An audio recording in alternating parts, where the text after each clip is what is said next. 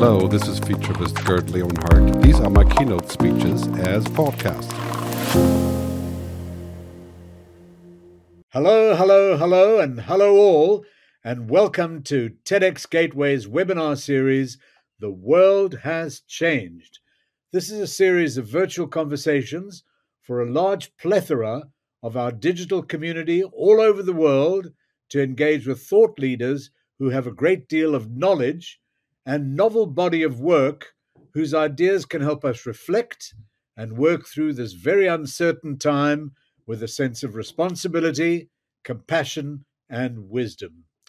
We've now hosted over 152,000 attendees from around the world with our uh, uh, The World Has Changed series. And with these webinars, our aim is to bring thought leaders and doers from across the globe to our community at home. This session is streaming live on TEDx Gateway's Facebook page, www.facebook.com forward slash TEDx Gateway forward slash live, and we'll be taking questions from the comments section as well. I'm so delighted to have with us our speaker today, Gerd Leonhard. I've known Gerd for many years and have always had a fantastic respect for him and his deep knowledge of the future and also his practical understanding of where things are going, what things are doing, and how the world is changing. Some would say in a negative way, some would say in a positive way. Let's hear what Gerd has to say when he speaks to us. So, for today's session, we have with us Mr. Gerd Leonhard, who is coming to us uh, from Switzerland or maybe somewhere else, but maybe Switzerland. And Gerd is a futurist, he's a humanist, he's an author, he's a filmmaker, a keynote speaker, and also the chief executive officer of the Futures Agency in Zurich, in Switzerland. And um, uh, Gerd's uh, motto uh, for the past two decades has pretty much been people, planet, purpose, and prosperity. Gerd has risen to one of the top 10 futurist keynote speakers in the world. Very, very prominent, highly respected, highly regarded, and with over 2,000 engagements in 60 plus countries since 2002 and a combined audience of, of over 2.5 million people, Gerd has been listed by Wired magazine as one of the top 100 most influential people in Europe and as one of the leading media futurists in the world by the Wall Street Journal.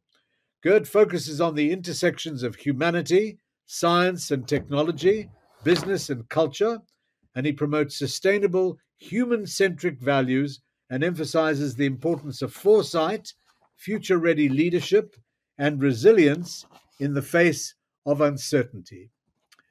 His acclaimed keynotes, both live and virtual, are renowned for their very hard hitting and provocative style. They're inspiring, he's humorous, they're motivational and always very personal. Gerd always uses cutting edge creative motion design and immersive backdrops, and his performances, both in person and for online events, have pretty much reinvented the very definition of presentation. And of course, Gerd is also the author of five highly acclaimed books touching the future, including Technology versus Humanity in 2016 and he's also the producer of five films about the future, including www.thegoodfuturefilm.com. I'll repeat that www.thegoodfuturefilm.com. So, ladies and gentlemen, boys and girls all over the world, a warm welcome and let us welcome specially the futurist Gerd Leonhard.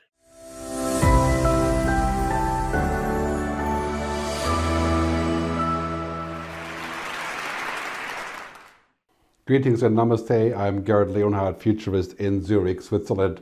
It's my great pleasure to contribute a talk to you guys today at TEDx Gateway about the future, why and how the future is better than we think.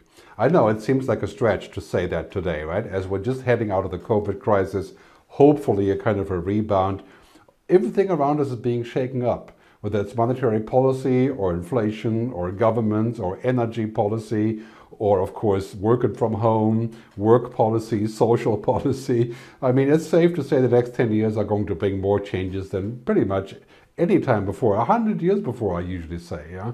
As essentially every business is being redone upside down, not just because of COVID, but because of all of the advances that are happening all around us, all of the changes of technology. We're looking at essentially new paradigms, new priorities, new narratives, new people, new skills, and that's happening all around us. Look at what happened in Germany, for example, with the switch from the Merkel government to the new government, completely different course, and now with the war in the Ukraine, the first time that Germany is going to put a lot more money into the military, all happening within a few days. Basically, we're in perma VUCA, permanent VUCA, volatility, uncertainty, complexity, and ambiguity, and that is not going to change. Now, as people are looking at me and saying, what are you talking about? The future is going to be good, the good future, the future better than we think. No, it's really the other way around. You got it wrong because we're looking at things like the war, of course, a very, very big burden on all of our souls and, and realities right now. And of course, climate change an unsolved problem that we are tackling quickly. I happen to think that COVID 19 was a test run for climate change. But yes, very, very big uh, challenge for us. A hundred trillion dollar change paradigm. The inequality issue, you know, making life more collectively good, especially in the US and uh, in the UK, and I think to some degree also in India. And of course, the question of dominating technology, where technology is essentially dominating our lives, and, and artificial intelligence seems to be like the, the ticket to the future uh, that many of us cannot participate in very easily. And jobs are changing. Or some jobs will go away forever because machines are no longer stupid. And that means a huge shift in education. It doesn't mean the end of work for us, but it does mean fundamental shift. So if you take this all together and you put them all together in a row, a lot of people, especially kids, well, compared to me, right, say roughly 18 to 35, you know, they, they don't think the future is going to be good. Look at this statistic here. Part of that is also in India, so, and in Brazil, right? Basically, our family's security is threatened, humanity is doomed, we have destroyed the world, and we're not doing enough about it. That seems to be 16 to 25 year olds, as you can see here on the top, are saying this. And then we have charts like this showing that many people around the world are saying that basically automation will take work from humans, especially here in South Africa, right? And, uh, and Greece and other countries, but very, very big difference. I wonder what that would be like for India. But a lot of people are worried about this, right? Our machines going to drive, they're going to manufacture for us, they're going to fly airplanes, they're going to serve us at home, take care of our old people. Despite of all of this, I think the future is better than we think, better than you think. I don't know what you're thinking, but it's better than we think, right? I, I, think really this is an important statement because when we bring it all together, let's look at the arguments why that is the case, right?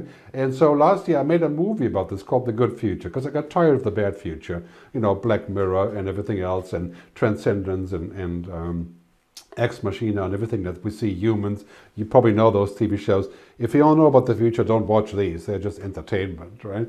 So on the good future, there's three tickets to that good future. And that's very important, especially in your country, to remember. First, of course, digitization, technology. That's clearly a ticket to the future. We all know that. We all practice it. There's nothing new. But decarbonization, completely going green, making everything circular, sustainable, that is the number one thing to do in the next 10 years, and even, of course, after that. In 20 years, maybe we can even roll back climate change and, uh, through carbon sequestration and sucking the carbon out of the air. And the biggest challenge really is reformation economic, logical, human, societal reformation that says maybe we don't have to work 12 hours a day if machines can do the work. Maybe we have to distribute income better. Maybe we have to fix media. Maybe we have to collaborate better to deal with future pandemics. Very, very big discussion about the future of capitalism, sustainable capitalism, as Al Gore has said. All these things are much bigger hurdles, of course, than the other twos uh, to the potential good future. Let's talk about digitization first. I mean, clearly, this is the ticket since COVID. Everything has gone digital. Everybody's working from home, usually more than before. And prices are falling, right? Human genome sequencing falling rapidly, which means all of us can have their DNA sequenced, which I think will be godsend in the future for dealing with diseases. And computational algorithms and quantum computing is is uh, in the wings, right? So we're talking about powerful computers, powerful diagnostics, powerful ways of solving diseases. And all that stuff is basically in this nutshell slide here, right? Exponential cost reduction pretty much across the board, whether it's uh, uh, panels for solar, whether it's uh, battery uh, storage, whether it's genome sequencing. I mean, we're talking about abundance here. We're talking about the possibility of creating new logic when technology gets cheaper and cheaper. Even in so-called developing countries, that is true. That's good news, but of course there is such a thing as too much technology. And, and uh, the answer, of course, to the technology challenge is yes, we can. If you want to upload your brain to the internet, you can probably do that in 10 years. But this is the key question, and I think it's a crucial question for India. You will have all the tools of science and technology, but will you have the telos? The telos is the understanding, the purpose, the wisdom. Because, you know, 10 years technology is basically unlimited. We can do anything we want. Then we have to decide what do we want and how we're going to distribute the collective benefit. Right now, what you're seeing is a uh, benefit of technology brings productivity up, but the wages are staying the same in many countries and actually less work. So we have to think about an economic restructuring there, right? This is the most important thing about the telos. For example, here in the car industry, you can clearly see, yes, we can solve the problem of sustainable transportation. This was what I showed last year at IAA, all of the initiatives that are about mobility. It's no longer about cars, it's about mobility, right? Think about the shift that we have to undertake on so many levels. And it's also quite clear that in a way science fiction is becoming science fact. What used to be theory, 3D printing, right? Basically in 10 years, we're going to have a hard time explaining how and why we ever lived without a 3D printer that prints our shoes and our, you know, our, our, our orthodontic uh, uh, uh, things that we need, or even our earlobes or our kneecaps, right? I mean, this is around the corner. It's been uh, talked about for a long time, but it's finally here. And climate technology innovation is here in such a way where you can safely say this is the next big unicorn scenario. Right? And essentially the next 100, 200 unicorns will be in climate technology. Larry Fink said from BlackRock Ventures. And I think this is the biggest opportunity in our lifetime to create a new business and to replenish the, the, the planet. So we need to put a lot of resources into this and a lot of shifting of funding and a lot of energy has to go into this when we talk about decarbonization, which is to get rid of fossil fuel. And this is actually palatable everywhere now. Like I said earlier, COVID-19 is a test run for climate change. And yes, the next 10 years will bring more change than the previous 100 years, because if we go exponential, we, we don't go 1, 2, 3, 4, 5, 6, 7, which will get us 30 steps across the room or the hallway. 30 steps exponential, 26 times around the world. Right? And we're at 4 now. We're in leaping it mode. 4, 8, 16, 32, 10 years, 256, and even faster than that, right? So the change is going to be fundamental. You have to understand this, especially when you have kids, when you're running large companies, what it means for the pace of change. Right? Like in the fossil fuel economy, we're seeing this huge change already with energy, with protein, with transportation, with investing. The numbers are astounding, right? How quickly this is changing. And think about years ago when we, you know, if you want to listen to music, you have to go to a concert or maybe a tape or maybe even a CD, right? And these days you push a button somewhere on, yeah, a mobile phone. And it's basically exponential change, new business models, mind-boggling differences.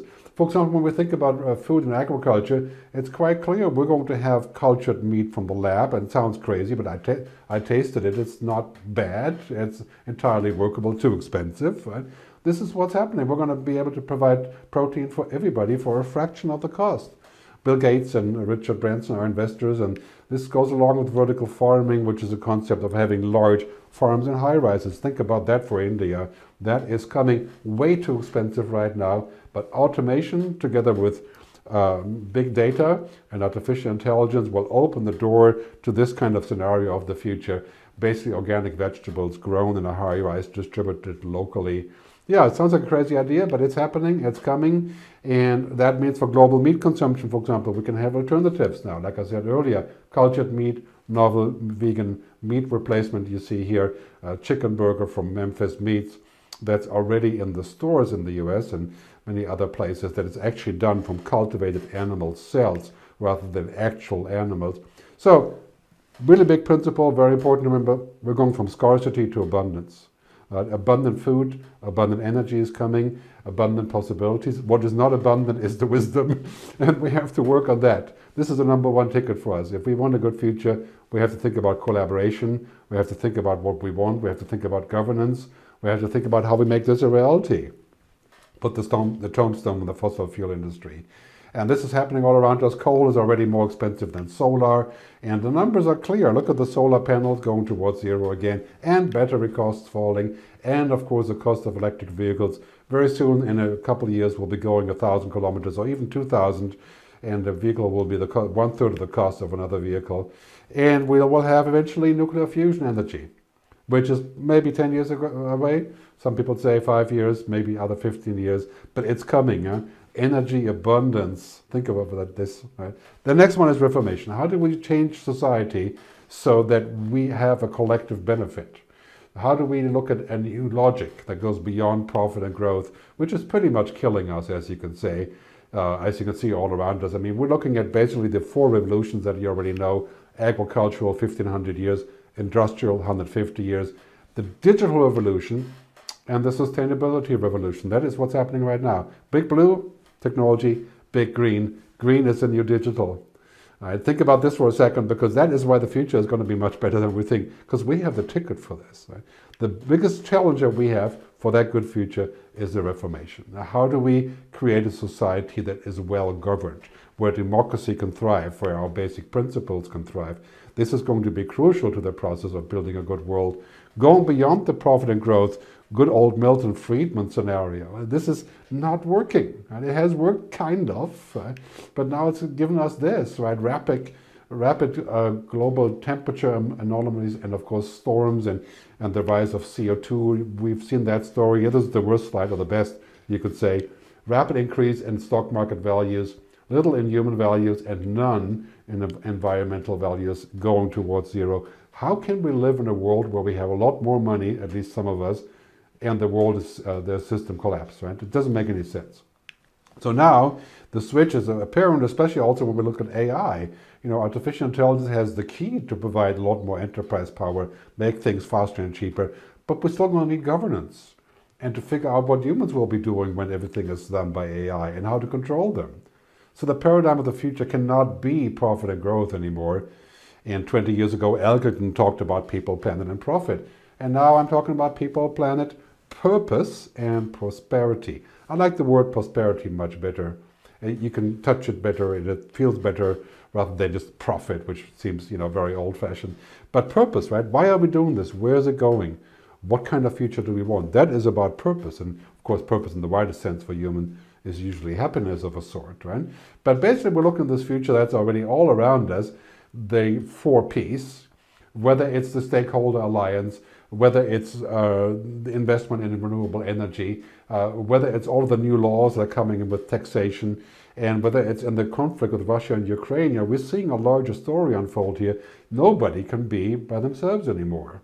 Uh, we all need to come together in one way or another. And we're seeing this all around us as a new reality that's also kind of tough to realize. The good future is this kind of moving target people, planet, purpose, and prosperity.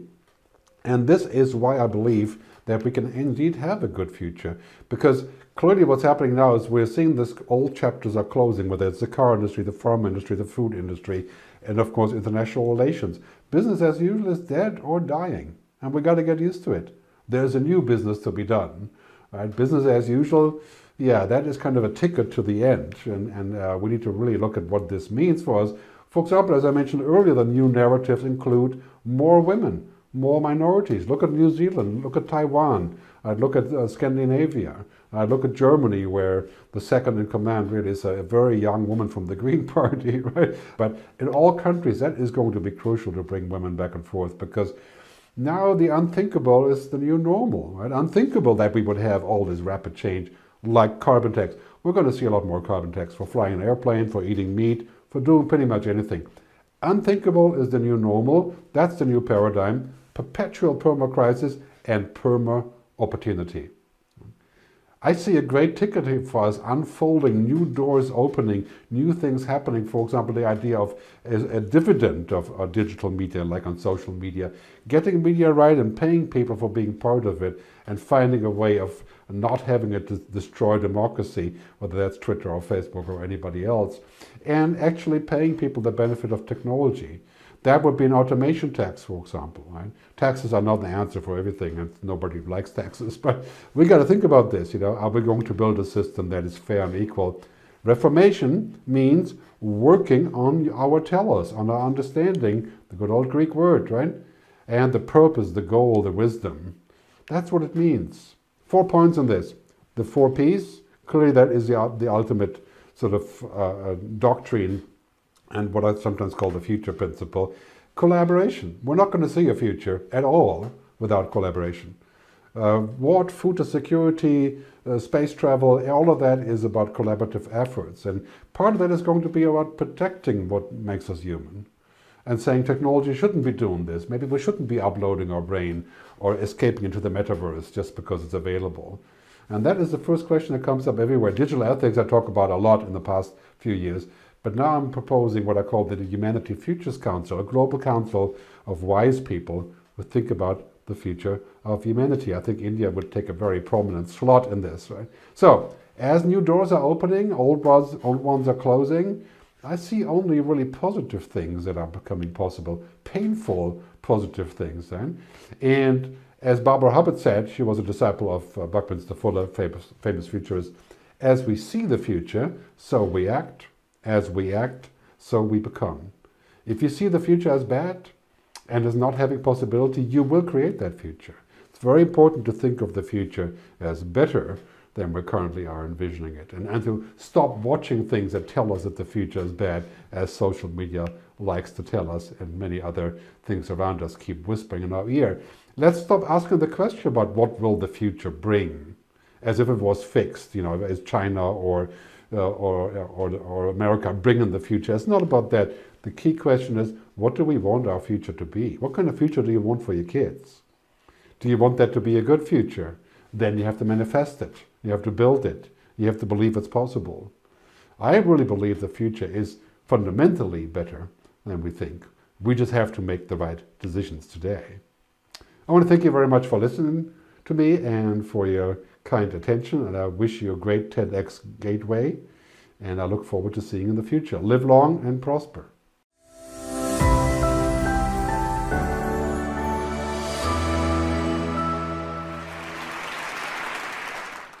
Well, thank you very, very much, Gerd. I must say that was really compelling, and some of the ideas that you've brought about are really uh, something that gives us uh, a very good uh, meat to talk about, even though we're in a vegan world. This is the meat of conversation rather than the meat of food. So, Gerd, the first question I want to ask you is why and how do you think that the future is better than we think? Well, you know, it, I, I, tried to outline in my talk, you know, the, this concept that people have a negative view of the future uh, all over the world for obvious reasons. You know, COVID, Ukraine, Russia, war, automation, AI, Hollywood, right? And so I believe that the reality is actually the other way around. It's like it seems like everything that we're looking at in practical terms, we're, we're about to fix. So we're going to reinvent energy, right? And there's going to be nuclear fusion. Uh, that's you know five to ten years away, if I'm being hopeful. But of course, solar energy and many others. We're reinventing uh, healthcare and the life sciences by using different technologies. I mean, we're, we're, we're just about every week there's a major breakthrough, right? Uh, what we're stuck with right now, and this is why I think the future is better than we think with an if, right? Is that we need we have to learn how to collaborate, right? So the future can be better because we will have all the tools and all the science, and we're very busy inventing everything, right? Uh, so next ten years, but we also have to learn how to collaborate, how to set priorities, how to keep dangerous thing in check, like, of course, the arms race, artificial intelligence, genetic engineering, right? We basically have to make sure that everything is agreed upon what to, what we want, right? So I really believe that humans have the ability to be to do good things. I, I don't. I'm not uh, in in the camp of people saying that humans can't get anything right. Uh, I would rather be with Winston Churchill, who said that about Americans. You can always trust Americans to do the right thing after they try everything else. And I would say the same thing about humans. You know, we, we eventually do get it together, like we did with nuclear weapons.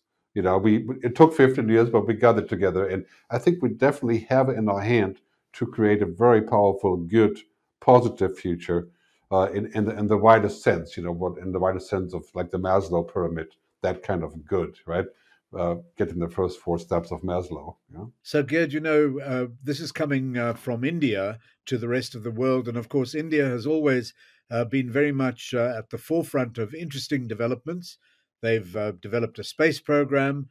They have made great progress in at least helping to lower very much the COVID threat in India. And of course, the digital world and the whole world of cyber is uh, very important in India. But I've noticed that there are three particular pointers that you've always liked to concentrate on, and I'd love you to talk about them if you would. Number one is digitization, number two is decarbonization, and number three is reformation or reformation. Just give us a sense of what you mean by those three points. Well, you know, it, it has evolved over the last two years as what we jokingly call the DDR, which is like the former East Germany, if you speak German, right? But that's the digitization, decarbonization, reformation. And basically, what it means is that technology is now at the point where we can fix most practical things. You know, we have 5G to communicate, the prices are going towards zero. Basically, as exponential price decrease in all technological aspects, whether it's online hosting, whether it's 5G, whether it's mobile phones except for maybe iPhones. Uh, uh, if it's the speed on the internet, I mean, everything is getting becoming available. There's 4.9 billion people on the internet now, and in eight years, 2030, we're going to have roughly 9 billion. So digitization of everything is a driving force to make things faster, more efficient, more equal, if we do it in the right way, of course, right, and make things more accessible. Uh, the flip side of digitization is that if we do it wrong, we do a lot of damage, like in social media. Right? So digitization is not a solution by itself. It has to be paired up with a human understanding of what it's supposed to be doing, right? Uh, and keeping the human in the loop. You know, what we have now is extreme digitization, which means that people are, you know, addicted to their mobile phones or to virtual reality or, you know, or or of course to social media. Right? So digitization is sort of there and everybody's doing it and we're going to get it together. The second one, decarbonization, is, is the biggest shift in, in our lifetime, going back to 100 years ago, uh, 20 years from now, is the shift to out of the fossil fuel economy. And for India, this is huge, right?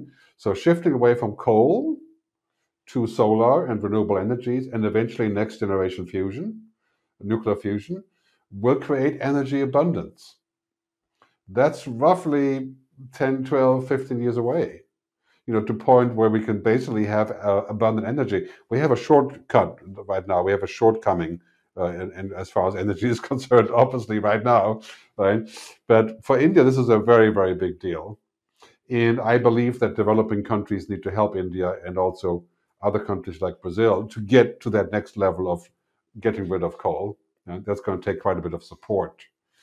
But basically, the entire world is going to turn around in the next 20 years away from fossil fuel. It's not going to be great business anymore. We're going to transition to renewable energy, right?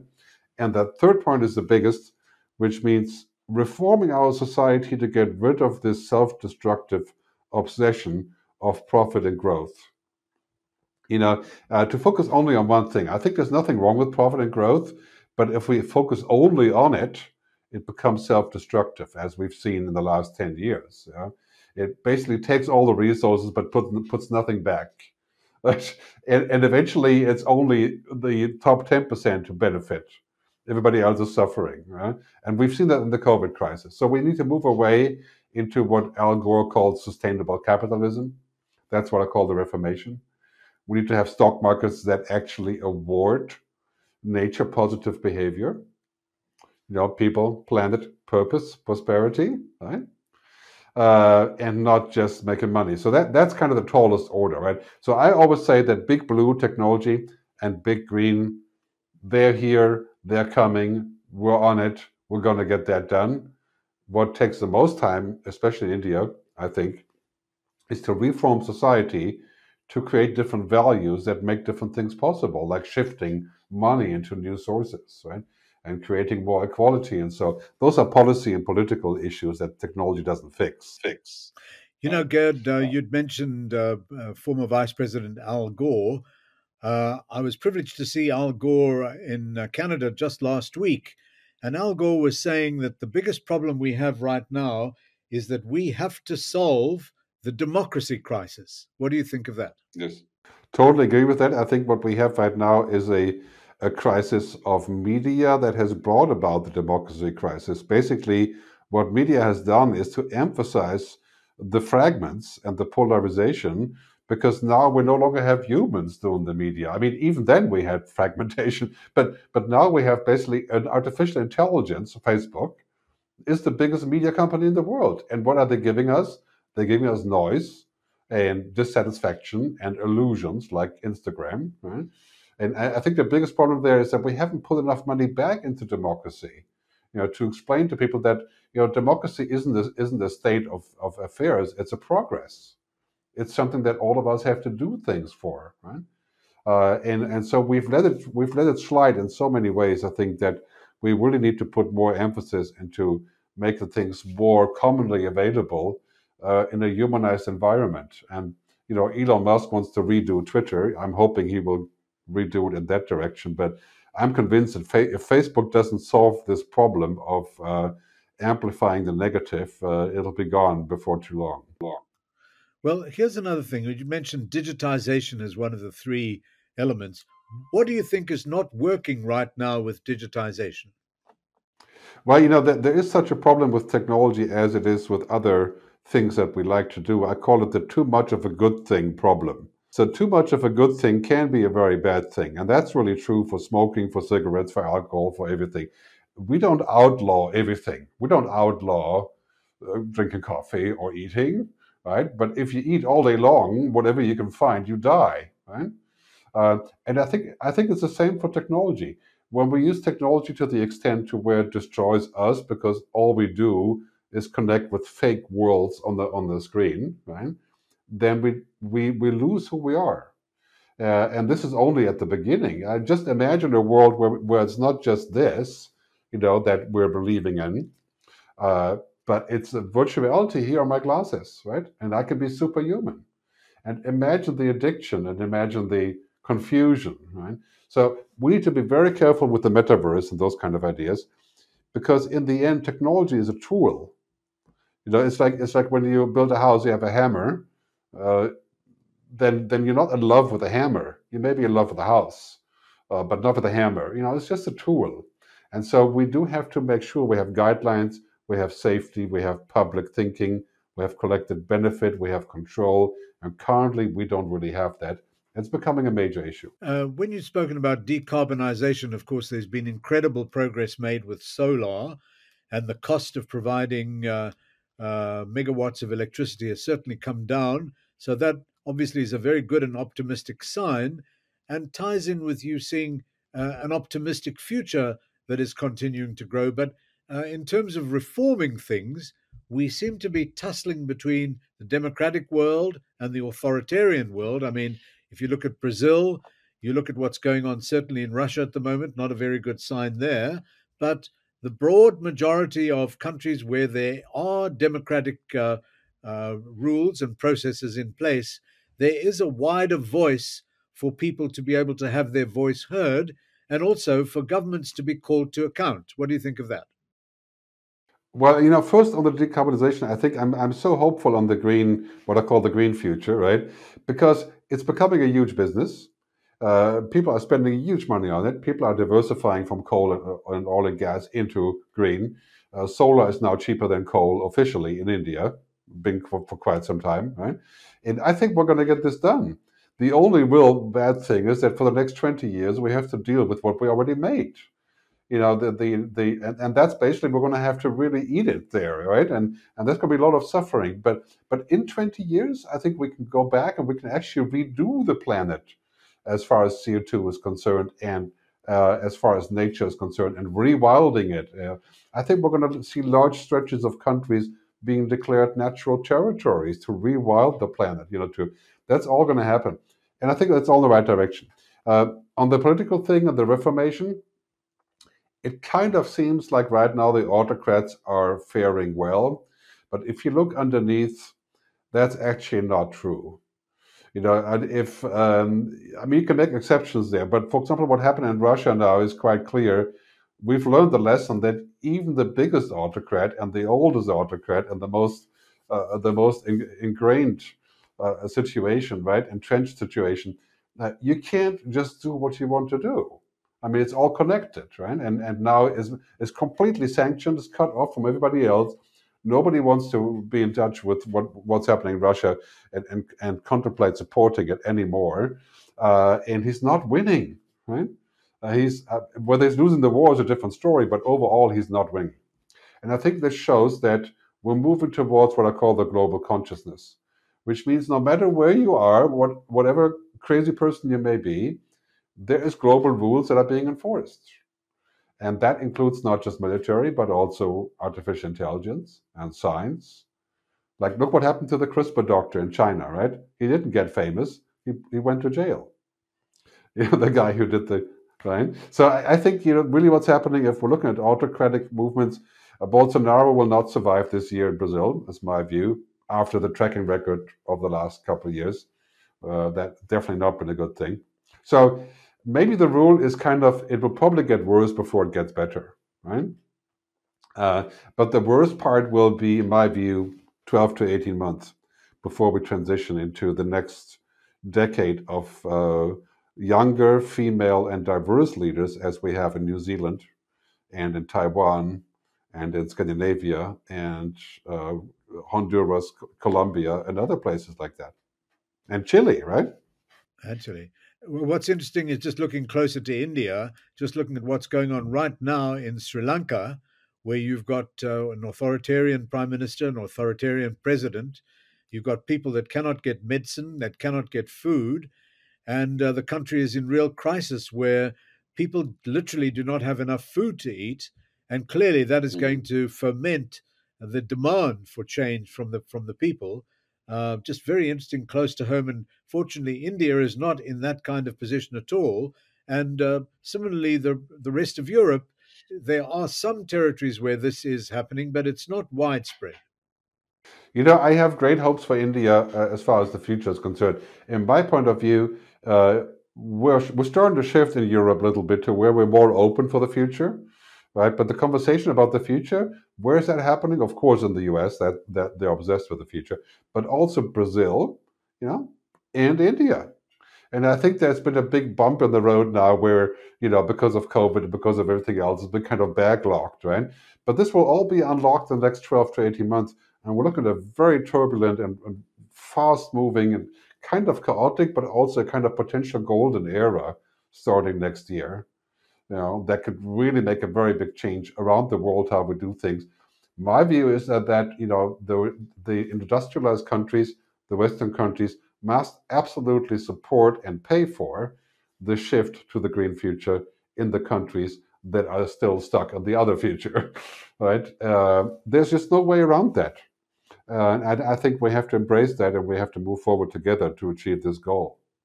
And do you think that we, as a collective world, whether it's the United Nations or or or the collective communities around the world, have the wisdom to be able to see this? I mean, obviously, we're seeing now with decarbonization and the greening of the planet, things are better than they were 10 years ago. But where do do you can you see any particular uh, individuals that really do lead on the question of wisdom? You know, I think this is something that's a little bit lacking at this time.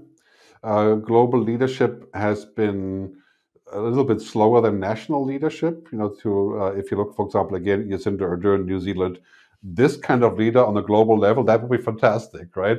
Uh, but on, on, the on the positive side, you know, we are actually here in Europe, we're becoming the United States of Europe right? And, and, it's painful, and nobody really knows how exactly that will play out. But you know, I live in Switzerland, but I am from Germany.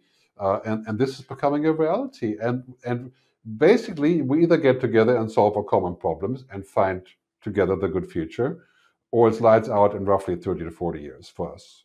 Uh, I think that reality is starting to really. If you have kids, you got to think about that, right? Uh, what kind of future do you want your kids to have? So I see a lot of great progress in individual countries, uh, especially in Scandinavia. I have great hope for Brazil. I see also a new renaissance in America.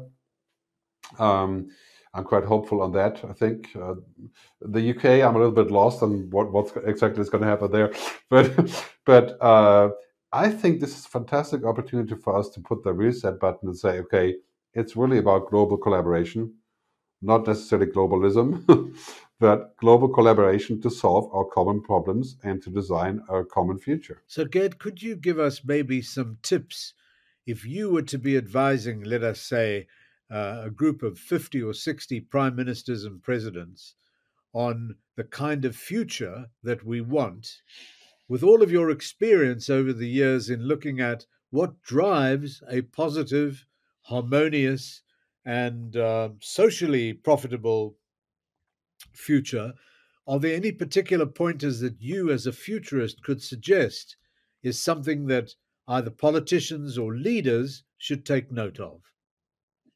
Yes, you know, I, I always talk about uh, the need to define the good future. What is good, right? What what is a good future, right?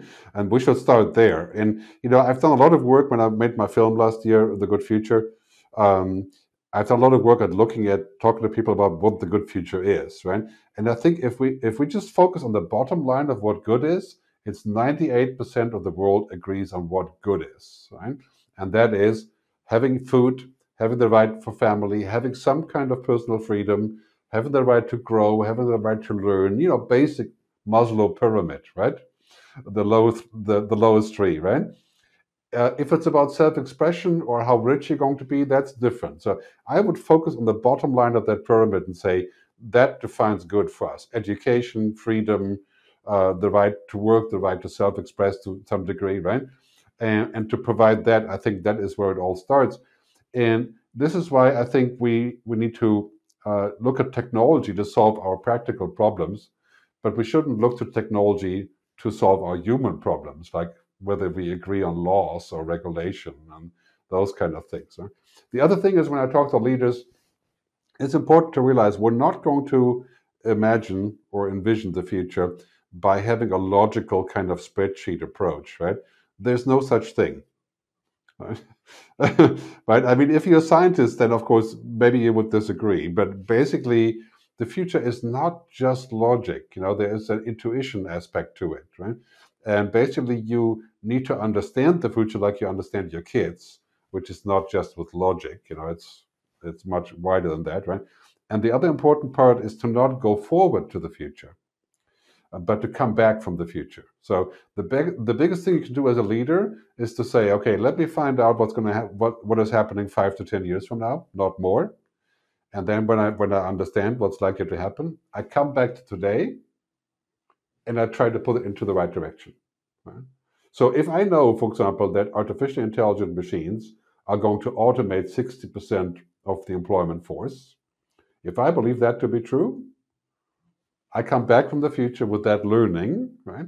And I, and I take action today, not the other way around, you know, from today, uh, basically uh, elongating into the future. So, Gerd, here's something for you. When you say you should look at the future five to 10 years from now, it's only 23 years ago that Google was started. I think Facebook is probably just 15 years old. And mm. just in terms of the fast speed of digitization and what we've experienced, even three years seems to be a long way in the future. How do we know what is mm. going to be happening in five years' time? We've got a pretty good guideline as to where we think things could be going.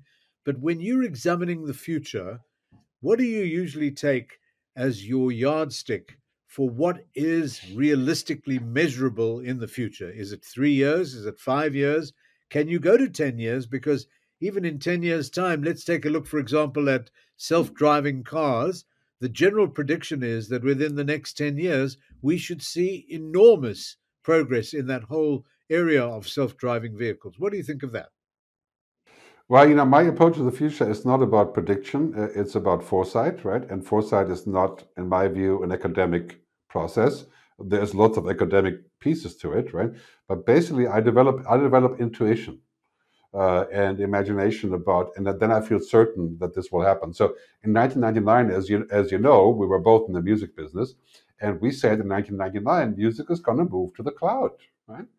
And the la- the labels were hating us uh, and then uh, I wrote a book about it, and, and they still hated me even more. And and uh, and then and then uh, you know um, Daniel Ek comes up from Spotify, and and he puts it in the cloud, right? And this is what we have today. It wasn't hard to see, but uh, the thing is that you have to be observant, you have to be open, and you have to question your assumptions. Right? So if if you're a government leader or a business leader, you have to question your assumption. And like in the music business, the assumption was music goes in the cloud, we're not going to make any money. Right? And it turns out, totally wrong assumption. Right?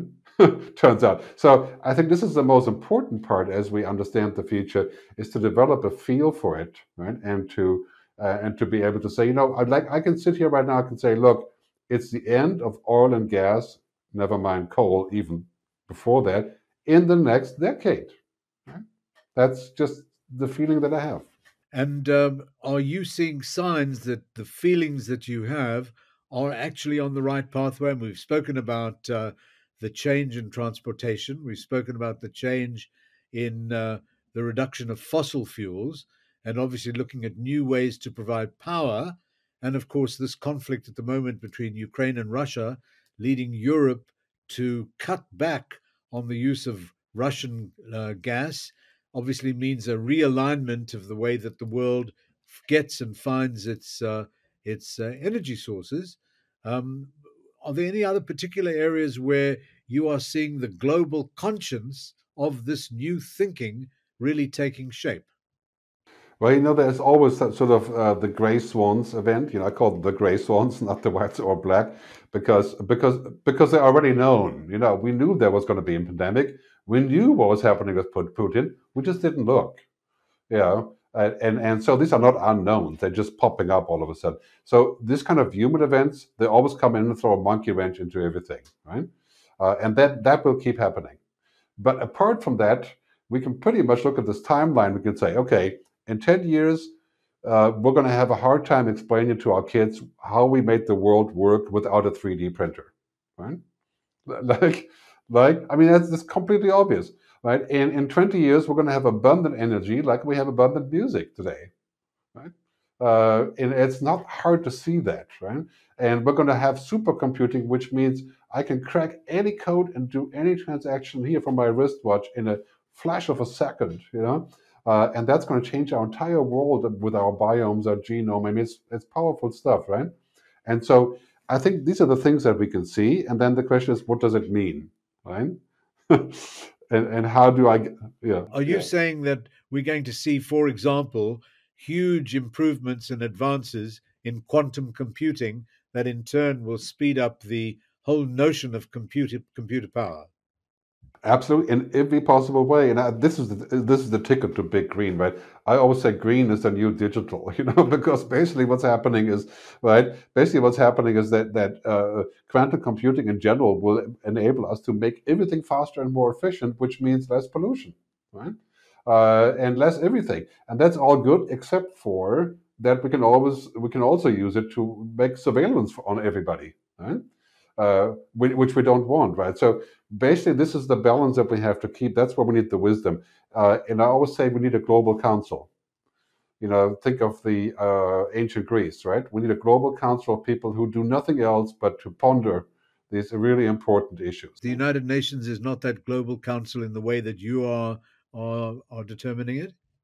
You know, I think they do a lot of good work, as is the World Economic Forum, right? That's not really what I mean. I, am th- I'm thinking more about philosophers in the practical sense, uh, not necessarily uh, the people who actually do the contracts and the negotiation, you know, but who have who, who do the framework, you know. So I mean, we're going to have some really tough decisions to make. Like, for example, what are we going to do about the arms race of artificial intelligence? You know, to build thinking machines. You know, is, is there going to Yeah, and, and is it going to be like the nuclear arms race where we have a treaty, right? If we don't have a treaty, are we going to wait for an, an AI Hiroshima, right? Basically, right? We don't want that. so that's that's one of the top concerns I have. So, Gerd, here's something I'd like to ask you to give us just a short response to. I'm going to give you four categories, and if you could give us perhaps your idea of an example of where things are potentially going to improve. So, the first is people. How can we improve people? Well, I think the, the biggest way to improve people right now is to not just provide access to digital means to them, but also real voices uh, on democracy and real curated human content. You know, what we've done in the last decade is we've automated everything, and it turns out automation of everything isn't always the best choice. It's the best choice for the factory, maybe, but it's not the best choice for media. so you know, to you know, to have to have people meet people requires different kinds of platforms. It it it requires a human approach to media, right? And that's really what media is all about. Would you say that uh, the uh, the objective of having lifelong education is also something that would enhance people in the future? Yeah, I was going to say the biggest factor there, of course, is education in general, because we have to completely redo education to prepare people for a world where the bots are going to do the simple work, right? I mean, the, the machines are going to do the routines. And this is huge for, I mean, think about India, right? Where the routine worker gets, what, $300 a month, doing more or less routine in different ways, like a million engineers, right? Uh, imagine machines doing that eventually. And, and how, what are we going to do about that, right? So um, there needs to be lots of discussion about human skills that computers will never really beat us in but they will beat us in routines. Right? right. Okay, the next one is planet, the second P. What do you see? Obviously, you've spoken about uh, um, the whole question of uh, uh, power generation and uh, the changing nature, but what do you think we have to do with and of the planet uh, to to to meet your optimism? Well, we're going to see a lot of the rules that we that we set up in the last twenty years being broken to save the planet. I mean, we're breaking rules now every week uh, in the COVID days and now in the climate change days, right? Uh, Kim, Kim Stanley Robinson, great science fiction writer, KSR, wrote a book called the, uh, the Ministry for the Future, in which he outlines pretty much every step of the way in the next 10 years, including what he calls a global carbon coin, which would basically be this way if you are an industrialized nation and you're burning too much carbon, you have to pay to offset. And that money is being given to the other countries not to burn and keep the CO2 in the ground. And it's using a Bitcoin type concept, right? So you can earn coins and you can and and this would solve the problem of raising a hundred trillion dollars, you know, which it will cost to solve the and this is all happening. So I, I think really climate change, in my view, we're gonna make it happen. Uh, I'm very optimistic on this because it's it's the biggest business opportunity also, you know, for, for any company, really. Right. So the planet, I think we're going to get on it. We're late. We're going to suffer, but we're not too late in the sense of you know doomsday five uh, degree scenario. Yeah? The remaining two P's. One is purpose, and the other is prosperity. Just give us what right. you think a purpose uh, should be that we should focus on, and where you think prosperity, new prosperity, might be forthcoming. Yeah, and I think on purpose, the most important discussion is to keep it on the level where everybody would kind of agree. Uh, right? I mean, purpose means basically the why question. You know, why do I do this? Why do I work? Why do I exist? And of course, some of those questions are beyond economics, of course, right? But but keeping purpose basically on a very basic level is human happiness, right? Uh, and human happiness on a very basic level is to not die and to have rights and to be able to have family and so on, right? Those are the basic things. And I think we've lost track of the purpose discussion because we've boiled it down to a very simple GDP, right? And that says purpose is to grow, to make money, and to all become Americans, you know, parenthesis, right? Like everybody wants to be like what America was in the 50s, you know, and it's just not going to happen, right? So, so widening our thought into the triple, the quadruple bottom line, people, planet, profit, and uh, uh, purpose and prosperity, right? Leads me to prosperity. very important to think I don't believe in a non growth, degrowth society. You know, I think humans want to have kids. We're going to live longer. We're going to grow. We're going to probably be quite a few more people. So, in order for that to happen, we can't say, well, we don't grow, we don't have kids, we don't eat, we don't go outside. That's not very, not a very good paradigm for the future, you know? So, I think we need to grow sustainably and efficiently and, you know, question bad behaviors. And eventually, of course, in 20, 30 years, we're going to go to other planets also, right? Consider that as an option, right?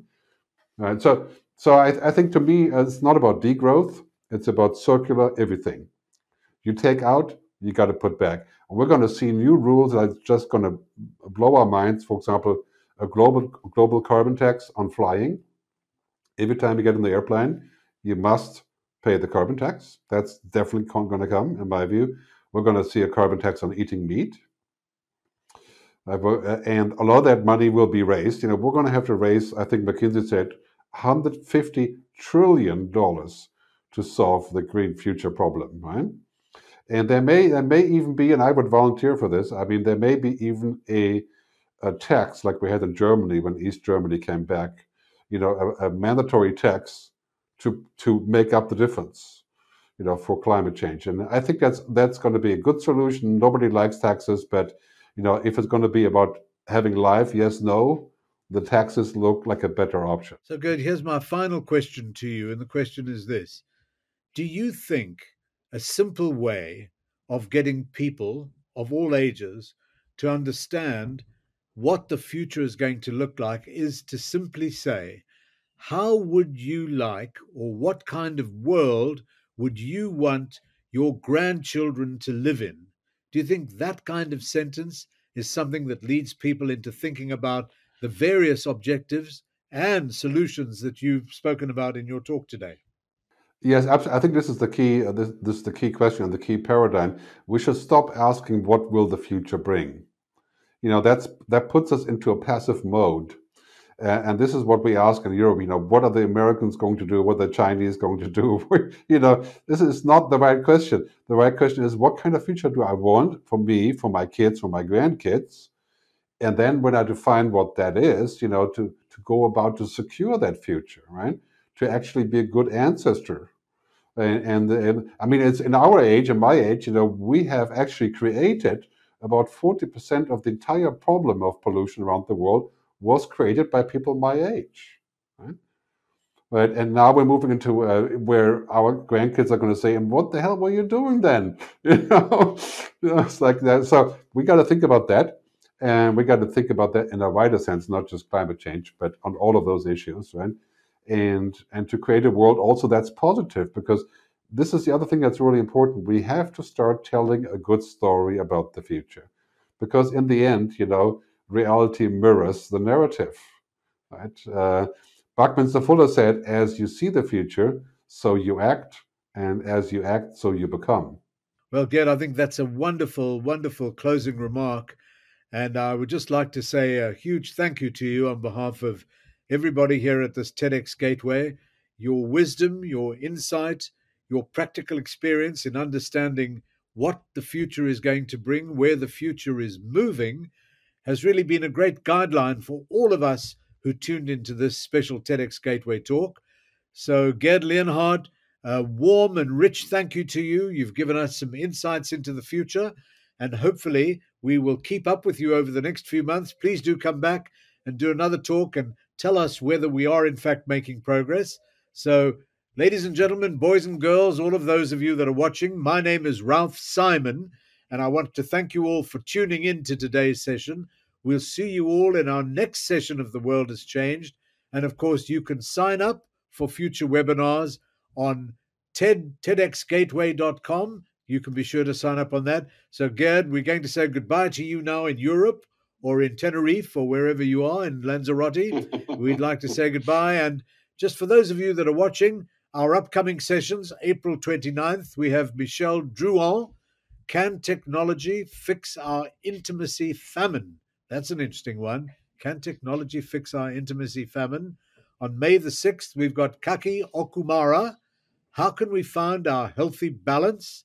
And on May the 13th, we have Josh Cohen with How Fiction Can Help Us to Live and Grow. So, from all of us at TEDx Gateway and from Gerd Leonhard, Gerd, say goodbye to your audience. Thank you. Live long and prosper. Thank you very much, and goodbye to you all. This is Gerd Leonhard, Futurist. Thanks for listening to my podcast. Check out my videos at gerdtube.com on YouTube.